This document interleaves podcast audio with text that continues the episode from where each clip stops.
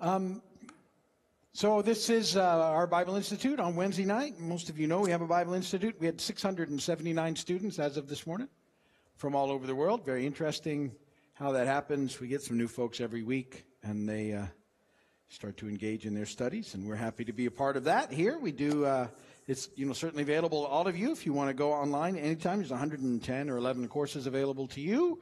It's all free, or you can come in, sit in on these. This is a much slower way to do this, but uh, you could you could get a degree if you could hang out for like 40 years. But uh, but hopefully you'll learn a lot and get some fellowship and worship and all that good stuff. That's why we do it. Um, so there you go. We uh, are going to look through some things in Luke. We're talking right now through the Gospel of Luke. This is a New Testament survey, so we're kind of that allows me to hit and miss through uh, the New Testament, and, and um, we can kind of pick out the the importance. That's all important, but I'll pick out stuff that feels important for the day. Um, and the time and, and, sort of give you a feel for things. Matthew, Mark, and Luke, the first three Gospels are known as the Synoptic Gospels because they, they, uh, they, they, tell a lot of the same sort of stories. Different personalities, obviously, the Holy Spirit working through the writer of each one, and their personalities get incorporated into it. And and, and uh, you know, the, how they were involved and what that does um, to the way that you hear the gospel, but all inspired by the Holy Spirit. So um, some of these stories are um, that we're going to look at in Luke are in Matthew or Mark. Some aren't, but but uh, they share a lot of the same stories. The Gospel of John is the one that's the most different of those four, but um, all of them very cohesive because the Bible is very cohesive because it was ultimately authored by the Holy Spirit. So we're up into chapter six. And um, this is an interesting little passage, Luke 6, 1 through 11. I'm going to read it. We'll talk about it. Uh, and it's about Jesus saying he's Lord of the Sabbath. One Sabbath, Jesus was going through the grain fields, and his disciples began to pick some heads of grain, rub them in their hands, and eat the kernels. Some of the Pharisees asked, Why are you doing what is unlawful on the Sabbath? And Jesus answered them, Have you never read what David did when he and his companions were hungry? He entered the house of God, and taking the consecrated bread, he ate what is lawful only for priests to eat. And he also gave some to his companions. Then Jesus said to them, The Son of Man is Lord of the Sabbath. On another Sabbath, he went into the synagogue and was teaching, and a man was there whose right hand was shriveled. The Pharisees and the teachers of the law were looking for a reason to accuse Jesus, so they watched him closely to see if he would heal on the Sabbath. But Jesus knew what they were thinking and said to the man with the shriveled hand, Get up and stand in front of everyone. So he got up and stood there. And then Jesus said to them, I ask you, which is lawful on the Sabbath, to, to do good or do, to do evil, to save life or to destroy it? He looked around at them all and he said to the man, Stretch out your hand. He did so and his hand was completely restored. But they were furious and began to discuss with one another what they might do to Jesus. So, a pretty interesting passage uh, of what's going on. And that phrase, Lord of the Sabbath, is found in Matthew, Mark, and Luke. And um, Jesus is referring to himself as, as Lord of the Sabbath, or as Mark uh, puts it, the Son of Man is Lord even of the Sabbath. And what Jesus is proclaiming is that he's the one who exercises authority um, even over the rules and regulations that at that time were governing the Sabbath day. Uh, and so what Jesus is, is proclaiming um, is that, um, especially to the Pharisees, uh, is that he was greater than the law and above the laws of the Mosaic covenant because um, as God in flesh, he's the author of those laws.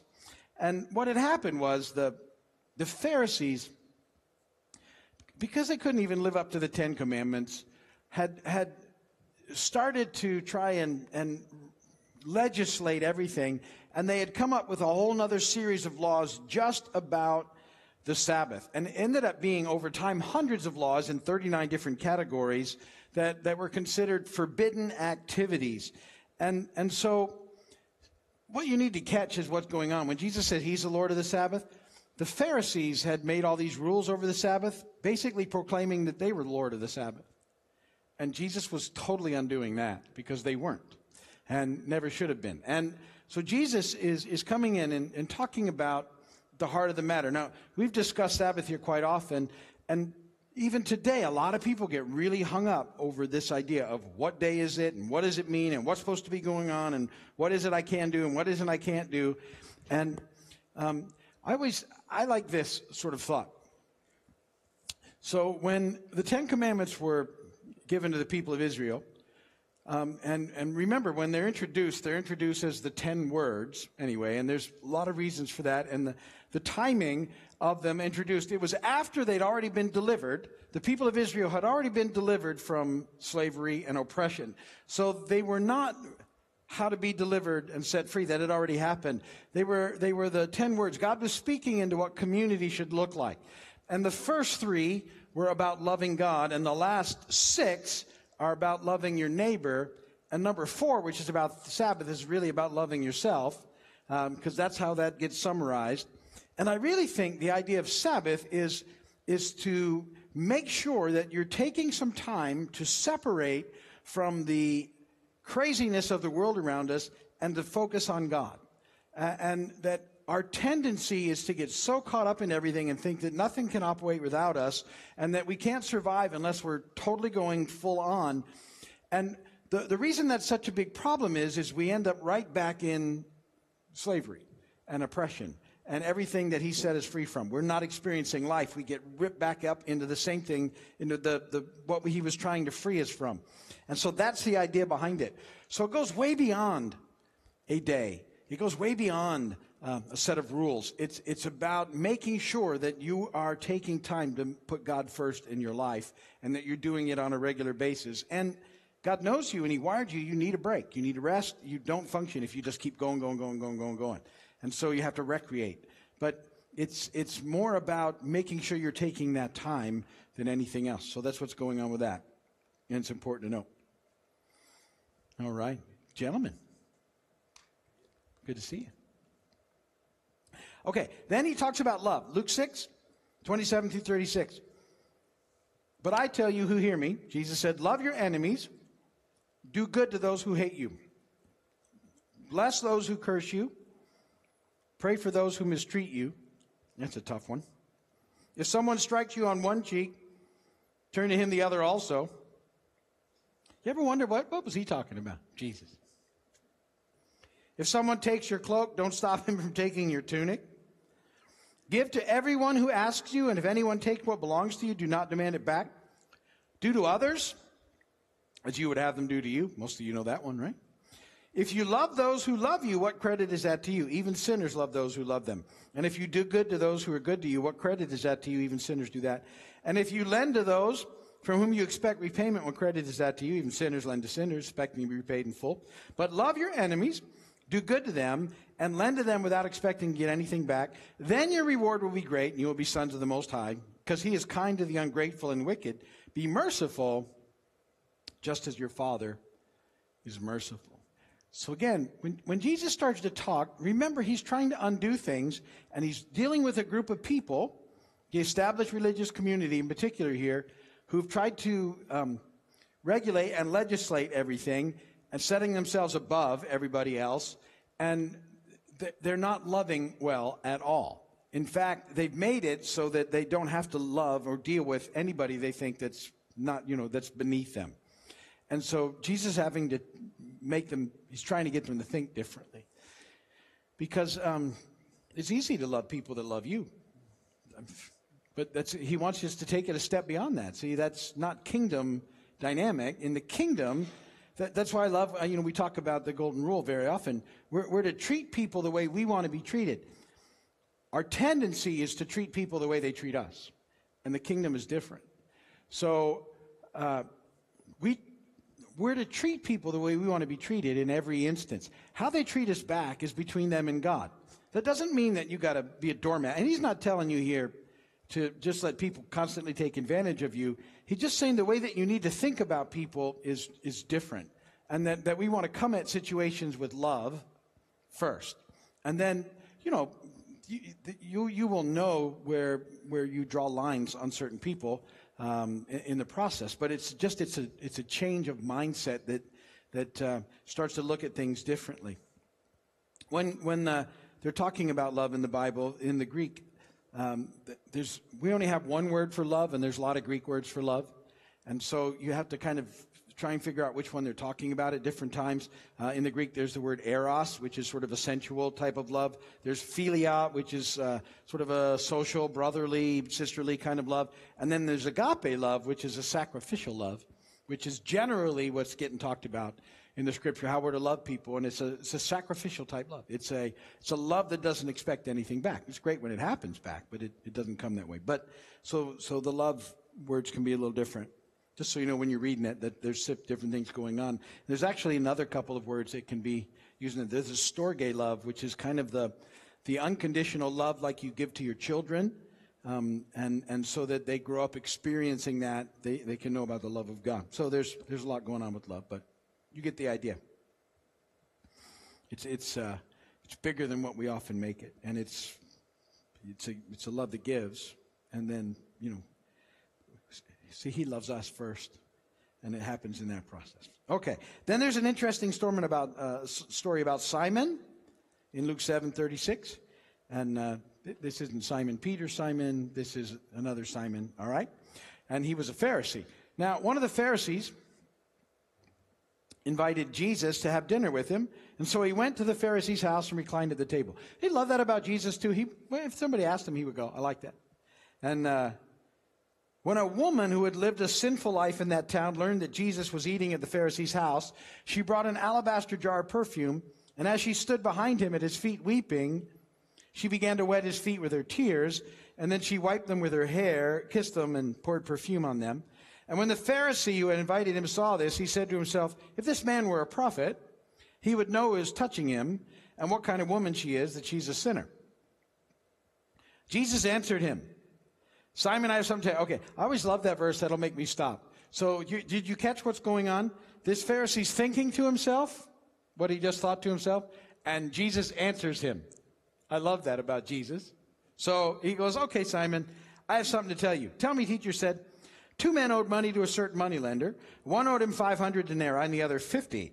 Neither of them had the money to pay him back. And so he canceled the debts of both. Now, which of them will love him more? And Simon replied, I suppose you're the one that had the bigger debt canceled. You've judged correctly, Jesus said. Then he turned toward the woman and said to Simon, Do you see this woman? I came into your house. You did not give me any water for my feet. She wet my feet with her tears and wiped them with her hair. You did not give me a kiss, but this woman from the time I entered has not stopped kissing my feet. You did not put oil on my head, but she has poured perfume on my feet. Therefore I tell you, her many sins have been forgiven, for she loved much. But he who has been forgiven little loves little.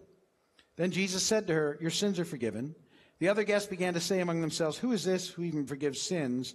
And Jesus said to the woman, Your faith has saved you. Go in peace. Now, that's a great picture.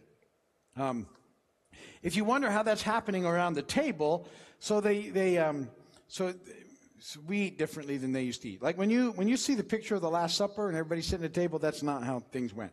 So um, in, in this time period, in this culture, uh, dinner or lunch or meals would have been served at a table, but the table would have been on the floor. And you wouldn't sit it cross-legged or anything else. You, you would basically recline. You would lay down at the table, be just in front of the table, and you would be on your elbow. You, and generally the, this one, and, and you would go like this. And, and you would sit, and from here in this position, you would, you would help yourself to food, and you could have conversation with almost everybody but the person behind you.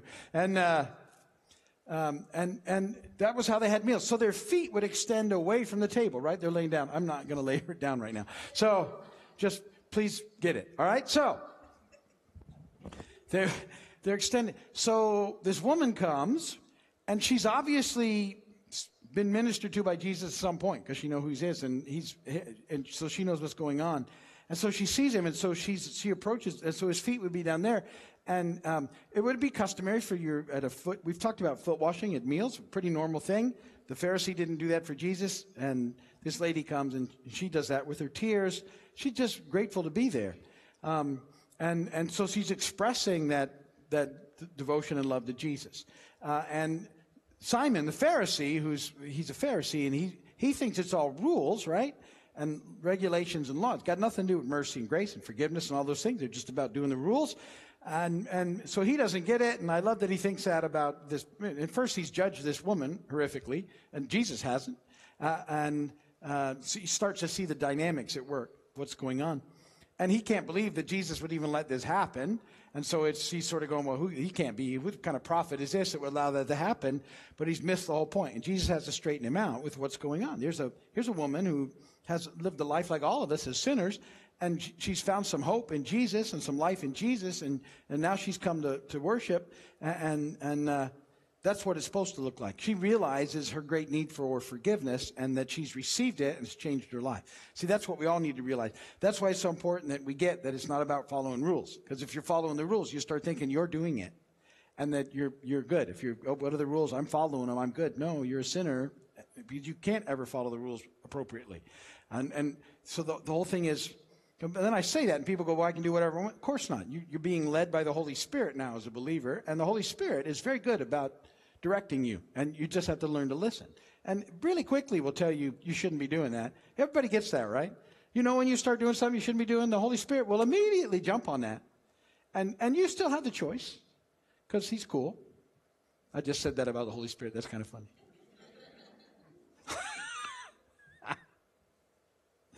but He's leading and He's teaching. And, and I, I think we learn over time it's much better to listen and go his way. But it's a process. None of us gets it right all the time. But you get the ideas. That's happening. All right, Luke 9, the transfiguration happens. Very cool. Verse 28. About eight days after Jesus said this, he took Peter, John, and James with him and went up into a mountain to pray. As he was praying, the appearance of his face changed and his clothes became as bright as a flash of lightning. Two men, Moses and Elijah, appeared in glorious splendor talking with Jesus. They spoke about his departure which he was about to bring to fulfillment at Jerusalem. Peter and his companions were very sleepy, but when they became fully awake, they saw his glory and the two men standing with him. As the men were leaving Jesus, Peter said to him, Master, it's good for us to be here. Let's put up three shelters, one for you, one for Moses, one for Elijah. he did not know what he was saying. While he was speaking, a cloud appeared and enveloped them, and they were afraid as they entered the cloud. And a voice came from the cloud saying, This is my son, whom I have chosen. Listen to him.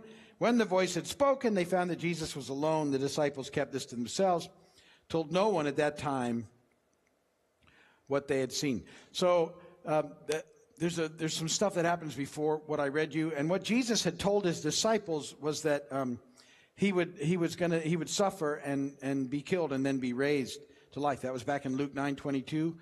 Um, so after he tells them this, then they go up to the mountain and this transfiguration thing happens. And um, glorified body, dazzling white. Moses and Elijah appear, and they, they represent, um, you know, Moses, uh, the, the law and the prophets, and that the voice of God comes out and says, This is my son, listen to him. He's bigger than the law and the prophets. And, uh, and so all these things are happening, and it's, it's really important that that happens. Uh, this incident impacts the disciples forever. Um, they write about it later on in, in their all of their writings, this, this incident comes up, how they'd seen him in this whole process. And, and, uh, and so they got a big insight at that moment into who he was and his deity and what that looks like. Uh, and so John writes about it in John 1. We've seen his glory, the glory of the one and only. Peter writes it about it in 2 Peter 1, um, how they they'd been with him and the voice had come from them on the mountain. This would be happening. And so all this happens. And the, the father has told them to listen to Jesus. And what's Jesus been telling them? I'm to I'm gonna suffer. These things have to happen. And on the way down from the mountain, in Luke 9 46 through 50, an argument starts among the disciples as to which of them would be greatest.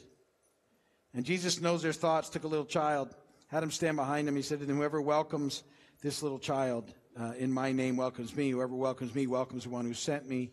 For he was least among you, he is greatest. Master said, John, we've seen a man driving out demons in your name. We tried to stop him because he's not one of us. Don't stop him, Jesus said. Forever is not against you is for you. So the disciples are, are, having trouble trying to take in what Jesus is telling them, and they will up till the very end. Um, because it's not their paradigm and it's not what they think should happen. And they still think that Jesus um, because Peter actually rebuke Jesus later and say, well, that's not going to happen because Jesus keeps trying to tell him, I'm going to go to the cross. Is going to happen? No, no, not you, Lord. Uh, and uh, he's got to deal with that because they keep thinking Jesus is going to overthrow the Romans, set up the Davidic kingdom, and that they're going to be the top guys. That's why the arguments are happening. and, and it's hard to hear what's going to happen. And I, I'm not shocked by that because it's hard for us to get outside of our own little paradigm of how we think things are going to happen. And God doesn't usually work in our little box. So uh, he certainly didn't do it in that case. Then there's the Good Samaritan, one of my favorite stories. I'm good. I'm rolling. Luke 10, 25. Let me read it. We just did it on Sunday not that long ago, too. On one occasion, verse 25, an expert in the law stood up to test Jesus. Teacher, he asked, What must I do to inherit eternal life? What is written in the law? He replied, How do you read it? And he answered, Love the Lord your God with all your heart, with all your soul, with all your strength, with all your mind. Love your neighbor as yourself. In the other Gospels, Jesus is the one saying that. But here, this guy has obviously heard some somewhere along the line Jesus saying it, and he's letting him know. Jesus, good. You've answered correctly. Do this and you will live. But he wants to justify himself, this guy. And so he says, Well, then who is my neighbor? In reply, Jesus said, A man was going down from Jerusalem, Jericho, when he fell into the hands of robbers. They stripped him of his clothes, beat him, and went away, leaving him half dead. A priest happened to be going down the same road. When he saw the man, he passed by on the other side. So too a Levite, when he came to the place and saw him, passed by on the other side. But a Samaritan, as he traveled, came where the man was. When he saw him, he took pity on him. He went to him, bandaged his wounds, pouring on oil and wine. Then he put the man on his own donkey, took him to an inn, and took care of him. The next day he took out two silver coins and gave them to the innkeeper. Look after him, he said, When I return, I will reimburse you for any extra expense you may have. Which of these three do you think was a neighbor of the man who fell into the hands of robbers? And the expert in the law replied, The one who had mercy on him. And Jesus told him, Go and do likewise. So, a lot of stuff happening in that text. Um, the established religious community, the Pharisees, did not like Samaritans at all. And I've talked about why the Samaritans were sort of a mix of religious uh, things. Some of it was Judaism, but a lot of it wasn't. And so the, uh, the Pharisees would have nothing to do with them, avoided them at all cost, wouldn't even mention them by name. You notice that the lawyer at the end doesn't say, well, who was the, when Jesus asked who was the neighbor, it was, the answer should have been, well, the Samaritan, and he doesn't say that. He says, oh, I guess the one that showed mercy on him. So, okay. Um, can't even say it. Uh, but the re- established religious community, when they see this incident, have no compassion, no mercy. They just move. They just walk by on the other side. The, the priest and the Levite have nothing to do with it. Off they go. Only the Samaritan responds out of compassion and moves to the person's need and then does what needs to be done. I like thinking of it this way uh, that in that story, the Samaritan is Jesus. And we're the people that are beaten up and broken on the side of the road. And it's only Jesus who really comes searching for us and does what it takes to restore us and renew us and pay the price for our mess and take care of us with the Holy Spirit and go to the cross and pay for our sin and do all the things that needed everything that we needed to be bandaged and made whole jesus does. And and only jesus can do it. Established religious mess can't do it for you. Only jesus can. And it's a great picture of that in the process. And he's again dealing with people um, that are not in relationship but are trying to walk it out with rules. Okay. Last story Mary and Martha. Last story for today. Not certainly not in the Luke gospel, but all we'll get to today. I like this story too. Luke 10. 38 through 42. As Jesus and his disciples were on their way, he came to a village where a woman named Martha opened her home to him. And she had a sister called Mary who sat at the Lord's feet listening to what he said. But Martha was distracted by all the preparations that had to be made. She came to him and asked, Lord, don't you care that my sister has left me to do the work by myself? Tell her to help me. Martha, Martha, the Lord answered, You are worried and upset about many things, but only one thing is needed. Mary has chosen what is better, and it will not be taken away from her. So I love that story because Mary gets what's important hanging out with Jesus. Martha loves Jesus, but she's gotten distracted by getting busy. And there's a priority thing there. So, what you always want to do in life is you want to make sure that you're hanging out with Jesus. And then you get busy as He directs you to get busy. But you can pick up, you can get busy apart from hanging out with Jesus pretty easily because there's always something to do. And there's actually, there's always a lot of good stuff that can be done, but it doesn't mean it's the right stuff. And, and so the difference is one of those things brings life and the other doesn't. And, and that's what Jesus is getting to. So you, you, uh, you, you always want to make sure that you are connecting with Jesus first and foremost, and then everything is coming out of that in your relationship and not the other way around. Because it's very easy to get busy um, and distracted. And that's what it was. You know, Mary was, uh, Martha was busy making sandwiches for everybody, and she was. And let me ask you another question: Have you ever been busy doing all that kind of stuff, and you get hacked off at everybody else for not helping? Anybody ever had that? can you can you relate to it? Hey, somebody else get out there and do it. But you know, when when you start to feel that way, just I'm going to go worship. See ya. People will eventually figure out how to eat. You ever you ever find that out? When they get hungry, hey, where's the food? Somebody, somebody, nobody's doing the food. Somebody will get on the phone and order pizza. Almost guarantee it. So, it's a hard thing, right? And so you, you when, when you got that part right, you, you won't feel that way that Martha was feeling. That's it. All that Jesus was saying, because he loved Martha and Mary. They were, they were friends, right? Mary, Martha, and Lazarus were his friends. And, and uh, he loved Martha, and he just said, Martha, Mary's chosen the better part. I'm not going to tell her to go basically, come on in here. We'll get to dinner. We'll get to lunch. Well, it'll happen. Let's, let's just do this part. So um, I, I, it's just important for us to make sure that we get this part before we get busy. Or else we'll end up being very busy and distracted, but we'll feel like Martha, why isn't anybody helping me? And uh, that's when you know it's not quite right. Okay, that's enough for today. I can talk a lot, but that's enough. Nobody needs any more than that. If you're watching my video, thanks for watching. Come and join us when you can. God bless you guys.